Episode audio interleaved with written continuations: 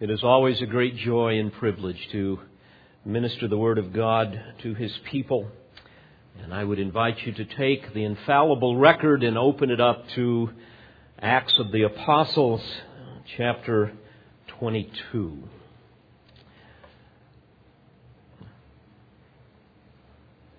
And I've entitled my discourse to you this morning, A Suffering Servant and Our Sovereign God. And that will become exceedingly evident as we examine the text this morning. Acts chapter 22, we begin with the last verse and go into the 11th verse of the 23rd chapter. But on the next day, wishing to know for certain why he had been accused by the Jews, he released him and ordered the chief priests and all the council to assemble, and brought Paul down and set him before them. And Paul, looking intently at the council, said, Brethren, I have lived my life with a perfectly good conscience before God up to this day. And the high priest, Ananias, commanded those standing beside him to strike him on the mouth. Then Paul said to him, God is going to strike you, you whitewashed wall. And do you sit to try me according to the law, and in violation of the law order me to be struck? But the bystander said, Do you revile God's high priest? And Paul said, I was not aware, brethren, that he was priest, he was high priest, for it is written, You shall not speak evil of a ruler of your people. But perceiving that one part were Sadducees and the other Pharisees, Paul began crying out in the council, Brethren, I am a Pharisee, a son of Pharisees. I am on trial for the hope and resurrection of the dead. And as he said this, there arose a dissension between the Pharisees and Sadducees, and the assembly was divided. For the Sadducees say that there is no resurrection, nor an angel, nor a spirit, but the Pharisees acknowledged them all. And there arose a great uproar, and some of the scribes of the Pharisaic party stood up and began to argue heatedly, saying, We find nothing wrong with this man. Suppose a spirit or an angel has spoken to him. And as a great dissension was developing, the commander was afraid Paul would be torn to pieces by them and ordered the troops to go down and take him away from them by force and bring him into the barracks. But on the night immediately following, the Lord stood at his side and said, Take courage, for as you have solemnly witnessed to my cause at Jerusalem, so you must witness at Rome also. May I remind you of the context, what has happened here and what's going on? The Jews have just recently tried to beat Paul to death just outside the temple.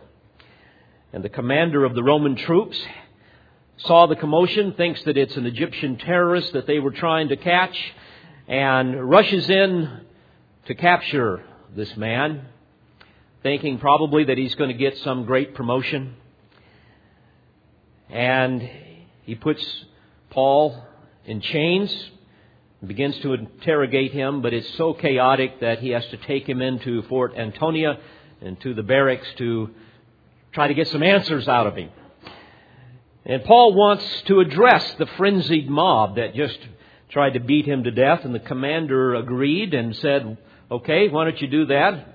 Certainly thinking maybe I can find out what in the world is going on here.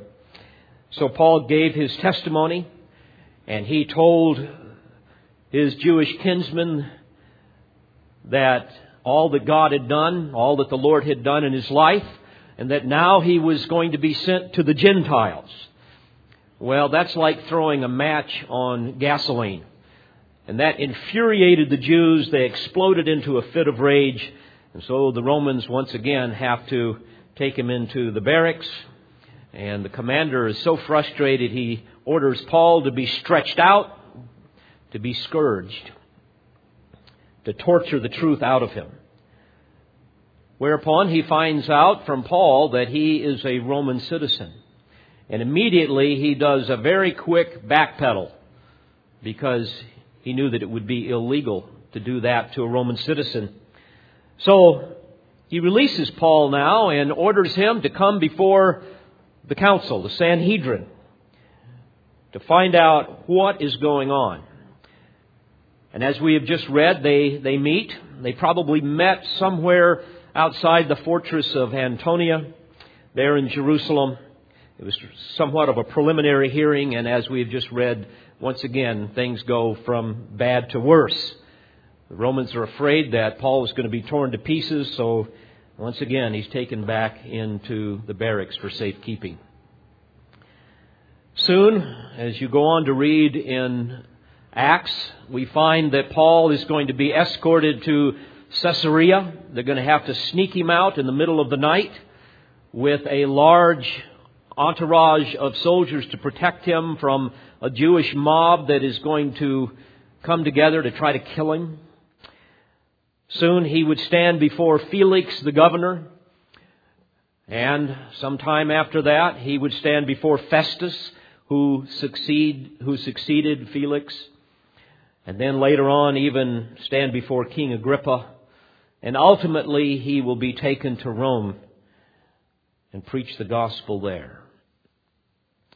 And as we approach the text this morning, I want to draw your attention to four things that, that really stand out to me. First of all, we're going to see the purview of God's sovereignty the purview of God's sovereignty, that through all of these events, God is still on the throne, even though it would look like the church is finished.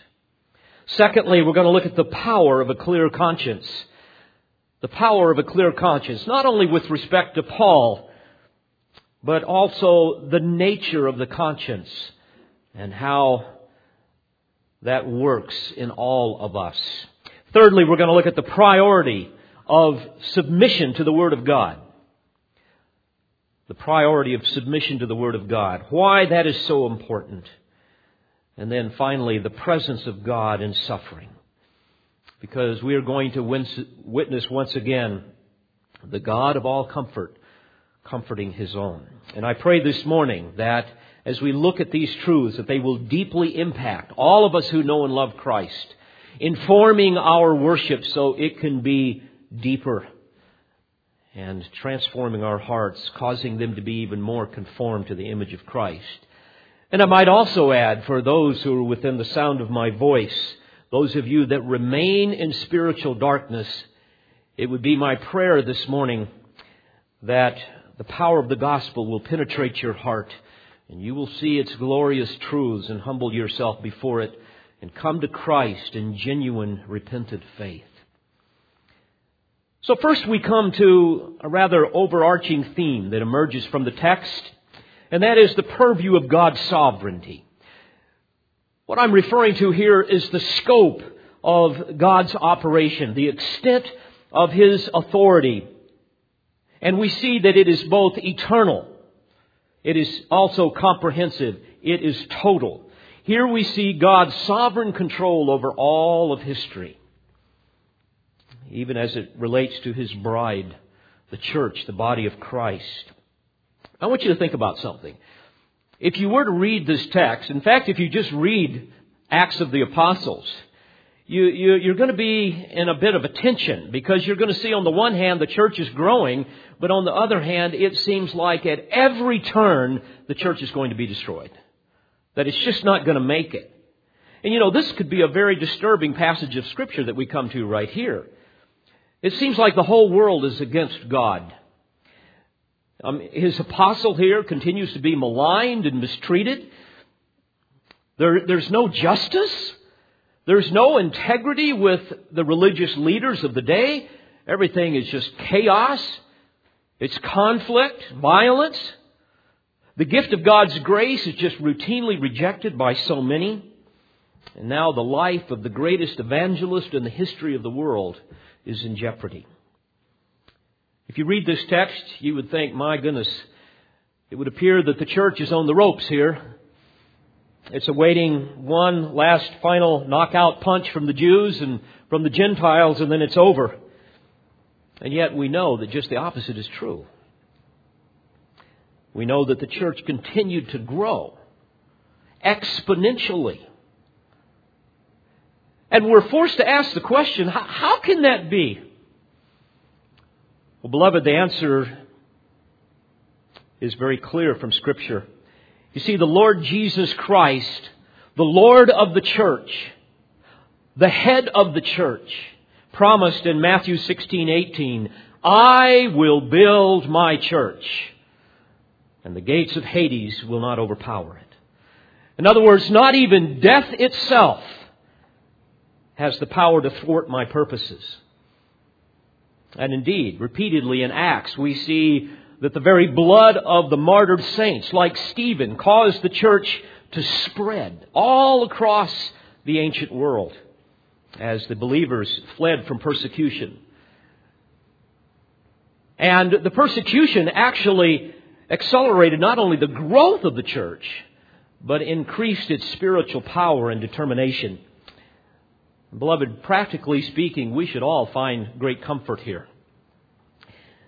Knowing that as we struggle in this life to somehow spread the good news of the gospel, to advance the kingdom against overwhelming odds, we know that ultimately it is the Lord who is building His church.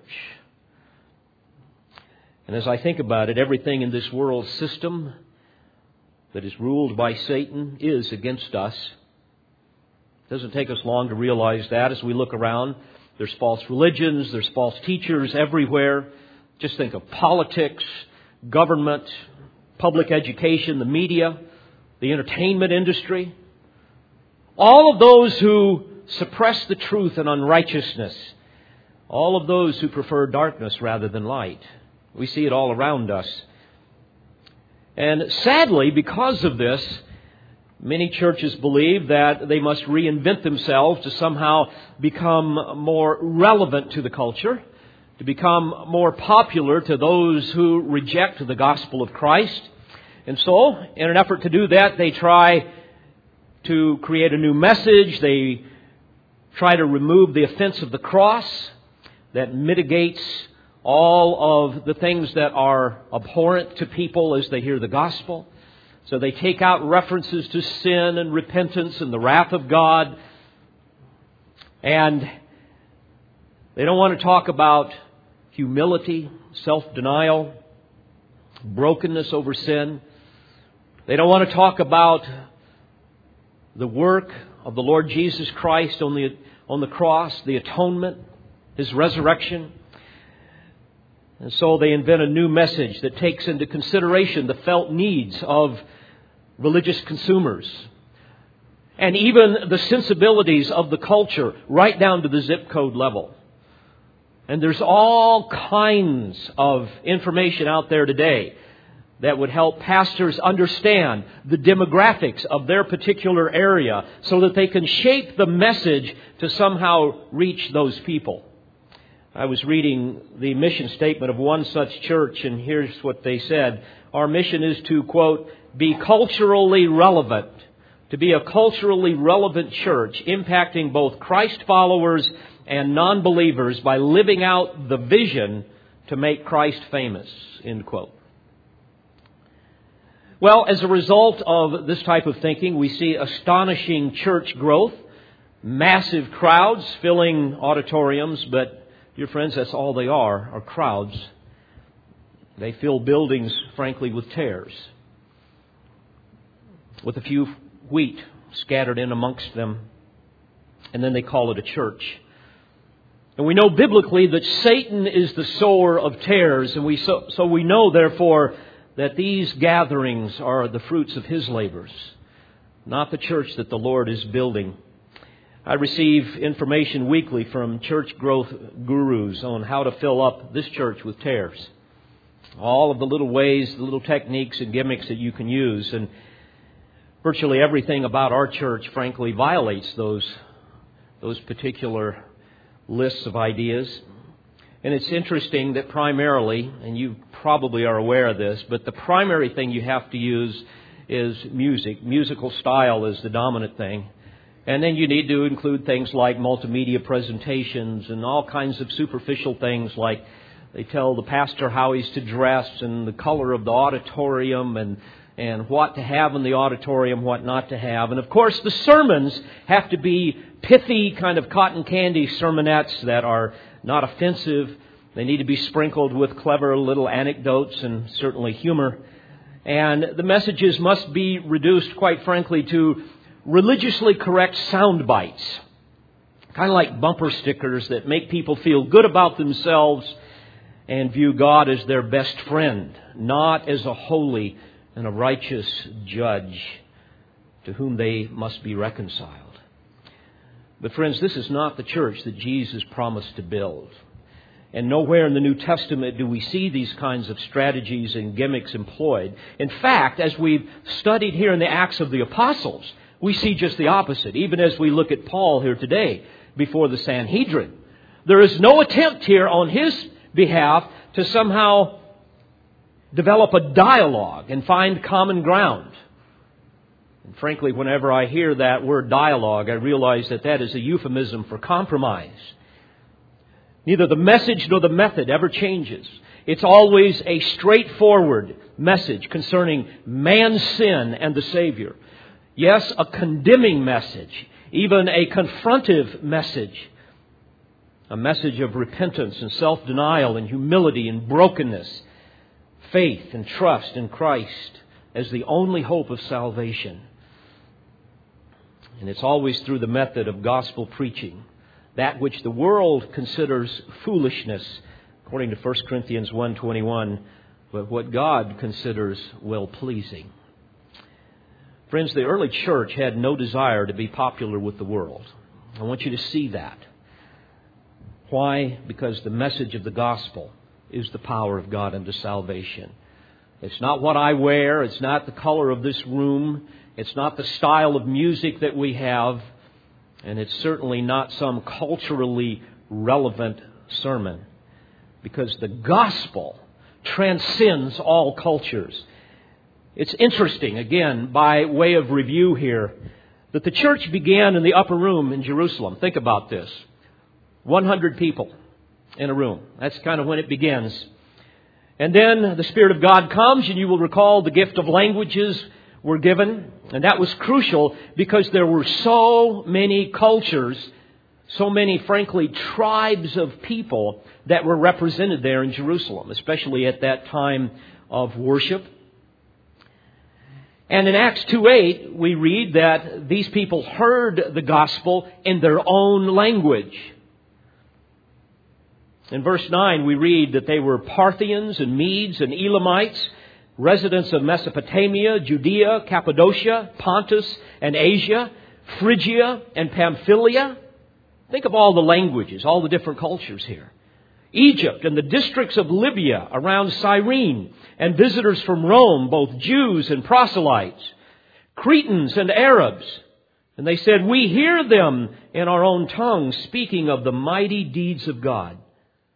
Now, obviously, there's not a hint here of contextualizing the message to somehow accommodate the culture. It's utter folly. It's ludicrous. But despite the confrontive message that infuriated so many of the Jews and Gentiles, the church grew, just as Jesus promised.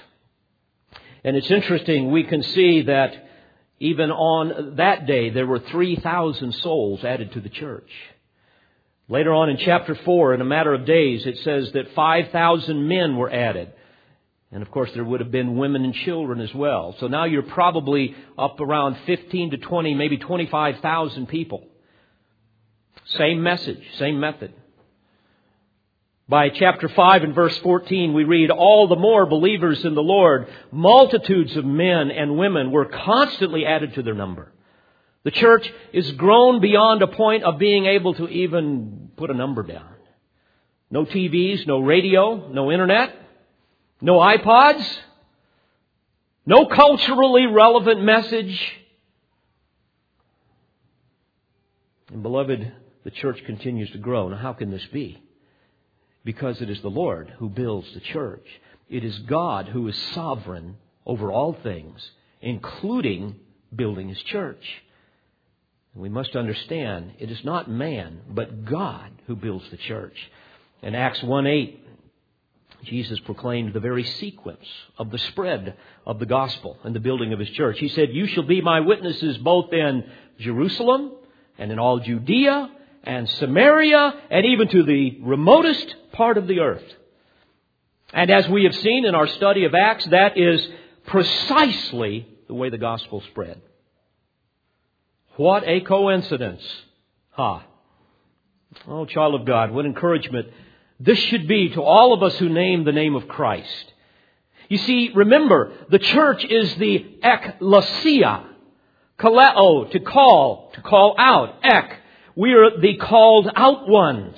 And all through scripture we see that those whom God has chosen eternity past, before the foundations of the world, Ephesians 1:14, those he predestined to adoption as sons through Jesus Christ to himself, according to the kind intention of his will, Ephesians 1:5.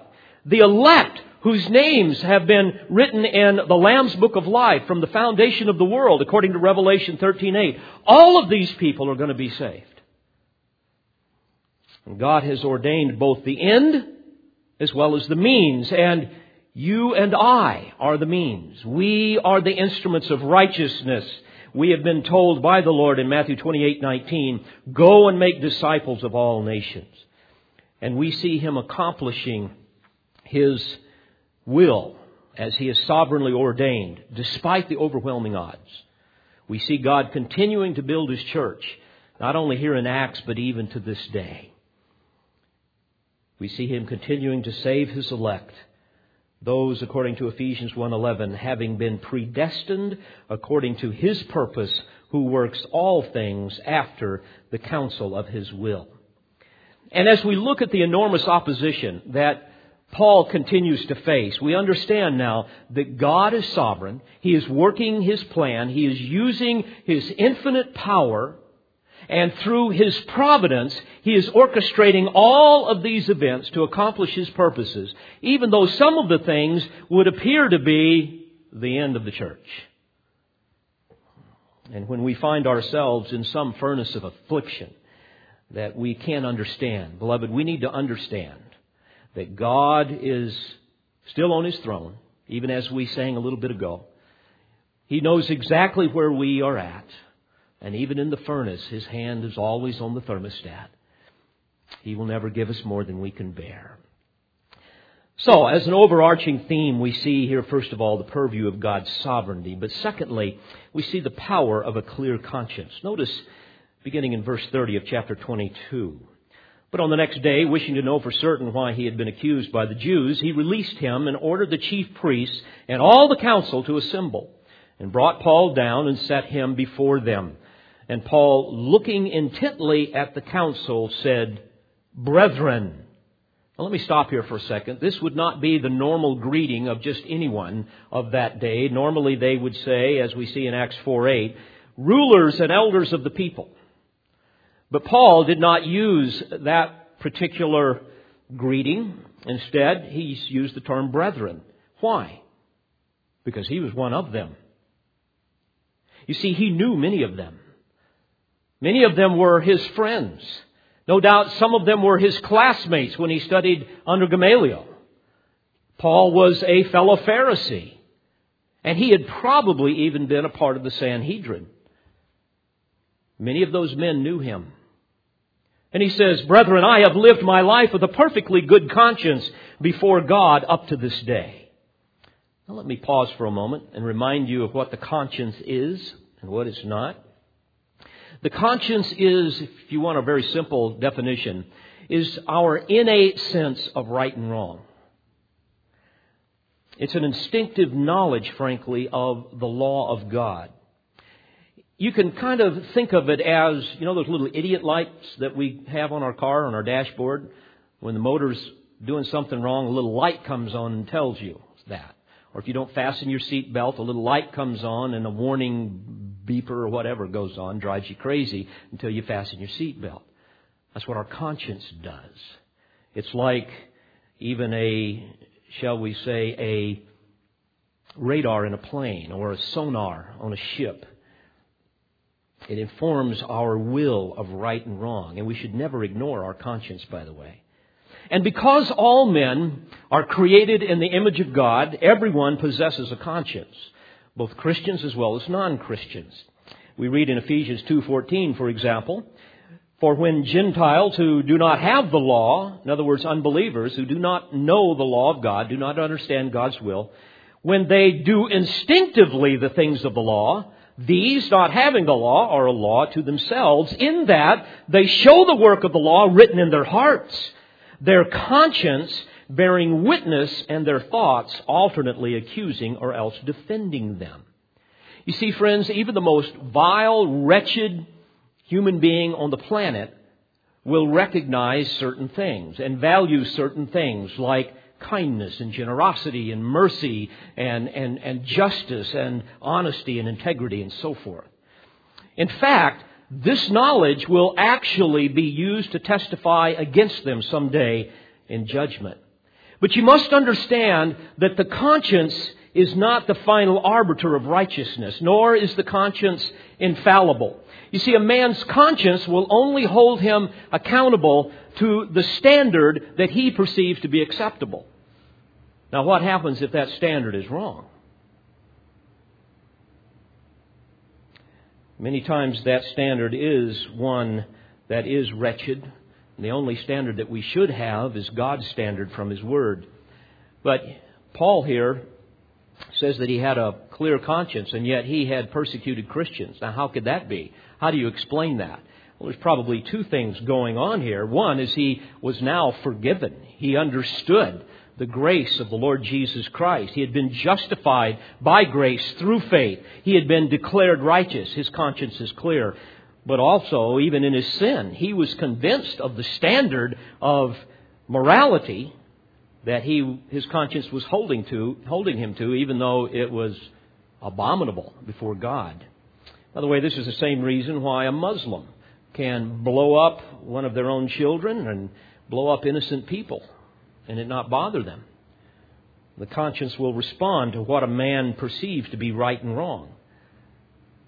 So, Paul could honestly say, I have lived my life with a perfectly good conscience before God up to this day. In other words, in his mind, he had been forgiven, and he had always been obedient to what he perceived God wanted him to do, even before he was saved, and certainly now after he's saved.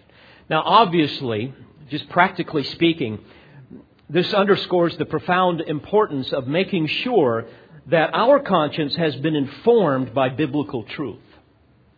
That the standards that we have are indeed God's standards and not man's standards, not our own standards. Bottom line, if a man's conscience is not informed by divine truth, he will not react properly to sin. Now, if I can digress for a moment, it's tragic to be around people who, as you hear some people say, have no conscience. Sometimes they're called sociopaths. Typically, these are people that are demonic. They do things that we would say are unconscionable. We see this, by the way, in the Bible with false teachers. They live a complete lie. They fleece people of their last penny. They have the morality of an alley cat, and yet they stand up and say that they are God's spokesman. They have no standard of morality to, uh, of, of which their conscience will hold them. Moreover, their conscience has been destroyed by habitual sin. 1 Timothy 4 2, 4 1 and 2, we, we read Paul talking about false teachers that they, they pay attention to deceitful spirits and teach doctrines of demons. And it says, by means of the hypocrisy of liars, seared in their own conscience as with a branding iron. And in other words, the demonic lies that Satan has presented to them and that they have bought into and that they teach has cauterized their conscience. As if you were to take a branding iron and you burn the tissues in one's body. And then all that is left is scar tissue. The nerves are destroyed. They're, they're no longer able to communicate information to the brain. That's what happens to these kind of people. The nerves are desensitized. They're unable to communicate or assess right and wrong. I've talked to these type of people before, some of them that you would know, and I find it fascinating when you confront them with the truth versus the insanity of what they're teaching and the, the filth of their lives. You will find them kind of smile and dismiss what you say and, and twist things around and redefine truth. And it's like nothing grips their conscience.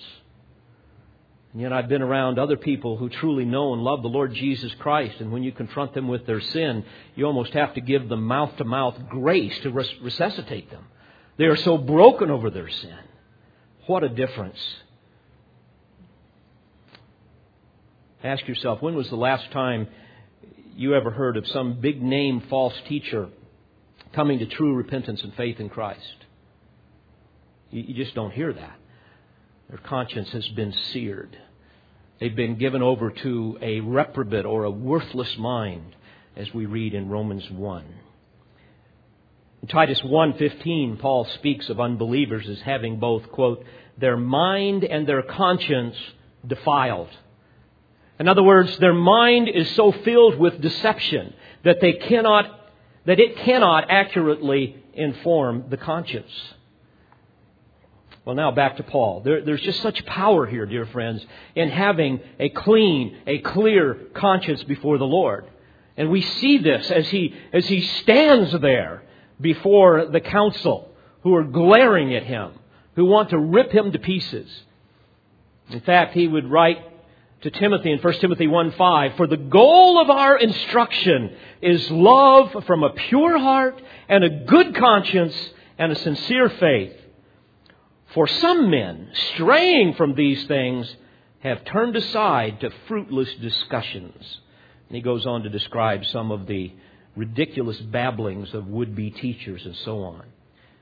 Now, think about it, dear friends. How can we possibly stand before anyone and passionately and boldly proclaim and protect the truth if down deep our conscience is eating as us? if we know there's hypocrisy in our life. That's why Paul, I should say the writer of Hebrews, who might have been Paul, I tend to think it's probably Apollos, but we don't know for sure. In Hebrews 13, verse 18, we read, Pray for us, for we are sure that we have a good conscience, desiring to conduct ourselves honorably in all things. And Peter also would say in 1 Peter 3:16, that we should keep a good conscience so that in the thing in which you are slandered, those who revile your good behavior in Christ may be put to shame. In other words, live a life of such purity before the Lord that the result will be not only a blameless conscience, but it will cause other people to feel the shame of their own life compared to your life of Christ likeness. So Paul's conscience was absolutely clear before the Lord, knowing that even in his previous life of sin, he had been forgiven. And this inward reality has now given him great spiritual power to stand before his brethren. And I find it interesting. He looks them in the eyes. In the original language, it's as though he stares at them for a while. Can't you just see that? He, he just looks at them. And you know, when you are a hypocrite and someone you know is not a hypocrite and they stare at you, guess which one's going to blink first? And he says to them, Brethren, I have lived my life with a perfectly good conscience before God up to this day. Verse 2 And the high priest Ananias commanded those standing beside him to strike him on the mouth. Then Paul said to him, God is going to strike you, you whitewashed wall. And do not sit to try me according to the law, and in violation of the law, order me to be struck. But the bystander said, Do you revile God's high priest? And Paul said, I was not aware, brethren, that he was high priest, for it is written, You shall not speak evil of a ruler of your people. What an amazing scene. Obviously, Paul's statement regarding his perfectly good conscience before God was a huge insult to the Jewish leaders. Because what it implied is that their conduct was offensive to God. And then adding insult to injury, after being illegally struck, Paul retorts to Ananias, God is going to strike you, you whitewashed wall. Now, may I pause here for a minute? You must understand the context here. This is probably an appellation that these men would have been very familiar with because it was once used at length by the prophet Ezekiel in chapter 13. When Ezekiel spoke for the Lord in a scathing denunciation of the false prophets of that day who refused to warn the people of their sin and their desperate need of repentance in light of impending judgment. And God likened their phony, ear tickling, hey, we're all okay because we're being good here, we're kind of doing the law. He likened all of that to a weak and a defective wall that had been plastered over with plaster and then whitewashed to appear safe and secure. But in reality, it would be unable to stand against the storm of divine judgment that God was about to unleash upon them in the Babylonian hordes that would soon invade them and punish them for their hypocrisy. In Ezekiel chapter 13, let me read you just one section, beginning in verse 14. Here's what God says through the prophet. So I shall tear down the wall which you plastered over with whitewash, and bring it down to the ground so that its foundation is laid bare. And when it falls, you will be consumed in its midst, and you will know that I am the Lord. Thus I shall spend my wrath on the wall and on those who have plastered it over with whitewash. And I will say to you, the wall is gone, and its plasterers are gone, along with the prophets of Israel who prophesy to Jerusalem and who see visions of peace for her when there is no peace, declares the Lord. So, in an understandable fit of rage, Paul reacted sinfully to his abusers, though he did speak the truth, because what they did was illegal, illegal. And indeed, they were false teachers, preaching a phony message of works righteousness. They refused to believe in the person and the work of the Lord Jesus Christ. And they were also about to experience judgment because a few years later the Romans would come and kill them in uh, AD 70. But it's interesting, in, sim- in a similar situation, the sinless Savior responded quite differently, didn't he? In 1 Peter 1 2, I mean 1 Peter 2, verse 23, we read of Jesus. There, Peter says, While being reviled, he did not revile in return. While suffering, he uttered no threats. Well, this leads us to the third theme that emerges from the text, and that is the priority of submission to the Word of God. I want you to notice how quickly Paul came to his senses when he was confronted by truth, by the Word of God. Even confronted, interestingly enough, by wicked men who used the Scripture to their own advantage. Isn't that interesting? I want you to see how promptly he humbled himself when he realized that he had violated Scripture. Verse 5, he says, I was not aware, brethren, that he was high priest. For it is written, You shall not speak evil of a ruler of your people. Now remember, this council had been convened probably somewhere in the vicinity of Fort Antonia. It was not a regular type of council where the high priest would be obvious. Paul had not been around many of these men, men for years. He obviously didn't recognize who the high priest was. But I want you to notice, dear friends, this is the response of a godly man who realized that he was wrong. A man who was even teachable when ungodly men quoted Scripture to him. I find that interesting. A man who was absolutely consumed with the priority of submitting himself to the Word of God in every situation.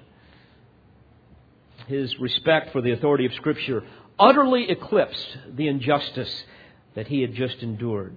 Would that we all, dear friends, be so quick to measure ourselves against the Word of God and to submit to its authority. In fact, I would challenge you the next time you swell up in some anger and you lash out at someone, it would be wise for you to really measure not only what has happened to you, but your response to it in light of the Word of God. And probably you will find out that your righteous indignation was probably not as righteous as you first thought it was. Well, this is precisely what we see in this scenario with the Apostle Paul. And notice what happens. First part of verse 6. But perceiving that one part were Sadducees and the other Pharisees. Now let's stop there. This is so important. You, you, you've got to understand what's happening here.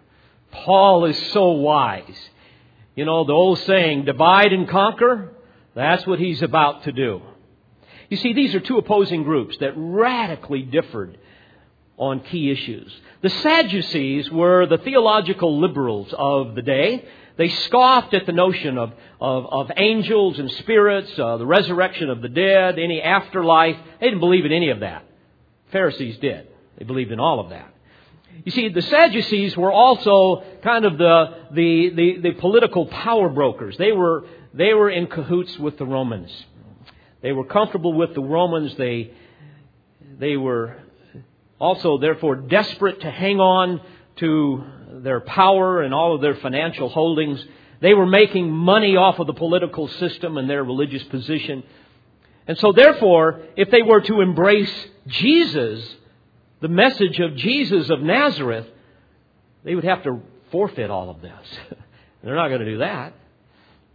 You see, their greed and lust for power and prestige caused them to join forces with the Pharisees to oppose Jesus and the exponential growth of the gospel of Christ. Well, obviously, Paul understood all of this. He had been a part of it, and he wanted to drive a wedge in this fragile alliance that had been galvanized around their mutual hatred of, of Paul for various reasons and the, and the church. And so he now appeals to his fellow Pharisees whom he knew held far more in common with Christianity than the Sadducees. Notice what he says in verse 6. Paul began crying out in the council, Brethren, I am a Pharisee, a son of Pharisees. I am on trial for the hope and resurrection of the dead. Isn't it interesting? You see, you, you, must understand that the resurrection of Jesus Christ from the dead was the greatest of all proofs he was indeed the one he claimed to be. He was the long anticipated Messiah. He was the Lamb of God. And it's interesting. Those men that he was talking to, that he was staring at, knew all too well how they had tried to cover up a number of years before that very fact. The resurrection of the Lord Jesus Christ. Even to the point where they bribed the Roman soldiers to propagate a lie. Remember? They were told to say, hey, look, you know, just tell everybody that, that the, his disciples came by night and, and, and stole him away while you were all asleep. And, and, and we'll defend you here on this, even though we all know it's a lie. Verse 7 And as he said this, there arose a dissension between the Pharisees and Sadducees and the assembly was divided. For the Sadducees say that there is no resurrection, nor an angel, nor a spirit, but the Pharisees acknowledge them all. How interesting. The, the Pharisees, I, I, have to laugh at this. Uh, the, the Pharisees suddenly find themselves defending Paul, the very man that they hate with a passion. They find themselves having to defend him before the Sadducees. Only God could pull something like that off. And as I think about it, you know, you can take a coon and a possum and throw them in a barrel. And they might get along for a few minutes, but it's not going to take long that they're going to fight. And Paul knew precisely what would cause these men to turn on each other, and pandemonium breaks out. Verse 9 And there rose a great uproar, and some of the scribes of the Pharisaic party stood up and began to argue heatedly, saying, We find nothing wrong with this man. Suppose a spirit or an angel has spoken to him. Verse 10 And as a great dissension was developing, the commander was afraid Paul would be torn to pieces by them and ordered the troops to go down and take him away from them by force and bring him into the barracks. What a three ring circus. And you know, I have to feel a bit sorry for the commander. Don't you know he was about to pull his hair out? What on earth are these people so up? I just don't get it. You know, it's even like in our culture, you know, discussing politics with people in and of itself is potentially explosive. But if you add religion in the mix, dear friends, you have nitro and glycerin and something's going to happen. And you're probably going to detonate a nuclear warhead, and that's what happened here. Now, I want to give you a little bit of the context here so that you understand more fully what's happening you must understand now that literally thousands and thousands of people were coming to Christ. And so the Pharisees and the Sadducees were seeing their power slipping away from them. Remember in Acts 5:28, the Sanhedrin earlier had confronted Paul, told him to stop teaching, and they said, "You have filled Jerusalem with your teaching." I mean, and this is years before. And In chapter 6, verse 7, it said, The word of God kept on spreading, and the number of the, of the disciples continued to increase greatly in Jerusalem. And a great many of the priests were becoming obedient to the faith. Oh boy, that's all we need, is to have some of our own crossing the line. And you'll recall in Acts 21, verse 20, when James, the pastor of the church there in Jerusalem, speaks to Paul, he says, See how many thousands are among the Jews of those who have believed in Jerusalem.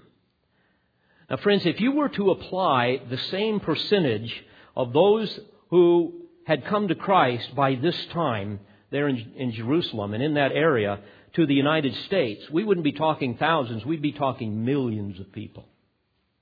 Now, think about this. Imagine if that were to happen here in the United States. Imagine if millions of Americans suddenly were truly born again. I don't mean this phony church that we have out here, but I mean truly born again, radically transformed. Imagine then millions of Americans suddenly standing up for righteousness and truth and morality in the country. No longer supporting the wickedness of public education's indoctrination of our children. No longer supporting abortion clinics. Clinics having to shut down because people aren't coming. No longer submissive to the metastasizing corruption of political correctness. People by the millions are turning off their television sets. They're boycotting the filth of Hollywood. They're boycotting the entertainment community. They, they're not listening to the liberal media. And all of this, of course, is Satan's primary means of deception. So the whole system is beginning to crumble. The whole country would begin to, to totter on the verge of collapse. And think about this. The, the political power brokers in Washington would suddenly see the handwriting on the wall, wouldn't they? They would be like the Sadducees and the Pharisees. And what would they do? They'd have to all come together, liberal and conservative. We, we, we got to do something here. This thing's really getting out of hand. So imagine the liberals and the conservatives are, are suddenly galvanized in their mutual hatred of Christianity. Because to their utter dismay, a true church, the true church of Jesus Christ, has erupted into a supernatural revival, like in the days of the early church, and it's sweeping across the nation. Oh, we've got to stop this thing. We are a pluralistic society. Every religion is equal. There's no such thing as absolute truth. We can't have one faith dominating the world. And then imagine some poor defender of the faith, kind of like, kind of like Paul, is subpoenaed. And he has to stand before a joint session of Congress and testify what's going on. And suddenly he decides to do a little dividing and conquering here, just like Paul did with the Sanhedrin and the Pharisees. And he appeals to the conservatives, which are going to be closer, even though not where they would need to be with respect to genuine Christianity.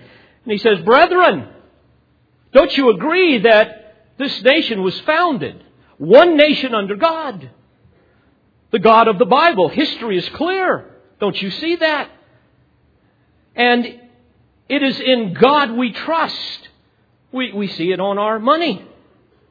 And it is His Word, the Bible, that we lay our hands upon when we commit ourselves to tell the truth under oath. Well, they would have to say, you know what? He, I, I, yeah, I mean, these things are all true. Well, as soon as the conservatives would say that, what would the liberals do? They would explode in rage. Oh, no! What are you talking about? Well, this is the same kind of dynamic that went on with Paul before the Sanhedrin. By the way, might I add as a footnote, something far, infinitely greater than the scenario, hypothetical scenario that I just described, will actually occur when the Lord does return and when He establishes His kingdom. When every knee will bow and every tongue will confess that Jesus is Lord. Well, Paul had to be rescued once again by the Romans. And don't you know he would have been discouraged? Wouldn't you? I mean, you, have been beat up, you're, you're humiliated, you're, you're just kind of pulled apart. He had to have been exhausted. And this leads us to our final theme, our fourth theme here, and that is the presence of God in suffering. Notice verse 11. But on the night immediately following, in other words, that same night, the Lord stood at his side. People read that again. The Lord stood at his side and said, Take courage. For as you have solemnly witnessed to my cause at Jerusalem, so you must witness at Rome also. Now, we don't know for sure, but the Lord probably said much more than this. But this was the dominant theme of what he said. Take courage. For as you have solemnly witnessed to my cause at Jerusalem, so you must witness at Rome also. Imagine this. The, the Lord Himself appears to His beleaguered servant and assures him that you're, going to go to Rome. It's not over yet. You're going to witness for me in Rome even as you have here in Jerusalem. What comfort this must have been to Paul. What incredible comfort. You know, the Lord always knows just the perfect time to console us, doesn't He? He always knows when we're, we're, we're, just at the end of our rope. And He's promised to never burden us with more than we can bear. He's promised that He is going to comfort us. He's never going to leave us nor forsake us. And you know, Paul experienced this firsthand. And thus he could say, as we read earlier in 2 Corinthians 1, verses 4 and 5, God comforts us in all our afflictions so that we may be able to comfort those who are in any affliction with the comfort with which we ourselves are comforted by God. For just as the sufferings of Christ are ours in abundance, so also our comfort is abundant through Christ. Later on, even in chapter 7 of 2 Corinthians, verse 4, he said, I am filled with comfort. I am overflowing with joy in all our affliction. Beloved, never forget these great truths. Never forget that there will always be joy in sorrow. There will always be consolation in the midst of tribulation. In fact, the greater the troubles, the richer the communion with the lover of our souls. You know, as I think about this, I'm sure Paul not only was physically fatigued, but spiritually he was exhausted. I'm sure he would have been in tears. I'm sure he would have gone into his little room there in, that, in the barracks and cried out to the Lord in anguish of soul. as he had so many times in the past. And as I thought about that, I thought about the psalmist that said, Out of the depths will I cry unto thee, O God. And beloved, it is with that mournful cry the God of all comfort quickly responds with tender mercy. Spurgeon very poignantly summarized this. He said, quote, There is no cry so good as that which comes from the bottom of the mountains. No prayer half so hearty as that which comes up from the depths of the soul through deep trials and afflictions. Hence, they bring us to God, and we are happier. For that is the way to be happy to live near to God, so that while troubles abound, they drive us to God, and then consolations abound. End quote. Beloved, as we close this morning, I, I want you to think back upon those times where you have found yourself in anguish of soul where you have experienced such deep pain and such deep hurt that you have no place to go but on your face before the Lord. I have been there many times, and I'm sure you have. If you haven't, you will. And I can attest, as I'm sure many of you can, that when you cry out for God to somehow be your strength in that moment of need, to somehow bring comfort and perspective and consolation, that He indeed does that. Sometimes it might not be immediate, but I can tell you I've experienced time and time again how God has answered that prayer. Where somehow, in some mysterious way that I cannot fully explain, there will come sweeping over my soul such peace and understanding and strength that it fuels determination and it fuels a willingness to go on. What a tribute to the God of all comforts. Sometimes He will use the words of a friend. Maybe it's a card, maybe it's a phone call. Certainly, I've never had the Lord come and stand next to me. Wouldn't that be something? But in many ways, He does through His Word. More often than not, that's what He has used in my life. How many times do I find myself living in the Psalms?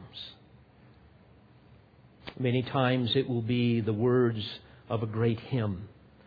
That's why it's so important to sing those hymns of the faith, so that the rich nuances of theology are there in our hearts and in time of need, we tap into those things because therein we find strength. Sometimes it's through just some simple joy that the Lord brings in ways that was unexpected. The smile of a grandchild, the hug of a wife. You know how it works. But the point is, the Lord is always there. He will never leave us. He will never forsake us. And we see that even here in the life of this dear apostle. Now, may we all rejoice in what we have witnessed in this text today, that God might be glorified in us and might be glorified through us. Let's pray together. Father, we thank you for these rich and marvelous themes that emerge from this historical narrative. We thank you for the power of your word to reach deep within our hearts and bring us comfort and give us hope and give us strength and determination to be your instruments of righteousness as we participate in what you have ordained in eternity past, namely the building of your church. Lord, we give you all of the glory and all of the praise, and we thank you from the depths of our heart. And Lord, again, I cry out as your servant that you would be merciful to those that do not know you as Savior, especially those who are the tares that have even convinced themselves that they are the wheat when in fact they are not. Lord, bring conviction to their hearts and save them for your glory. We ask all of this in Jesus' name. Amen. We pray you've been edified by this presentation. You've been listening to Pastor, Bible teacher, and author David Harrell. For more information or to order additional tapes or CDs of Pastor Harrell's messages, please visit olivetreeresources.org.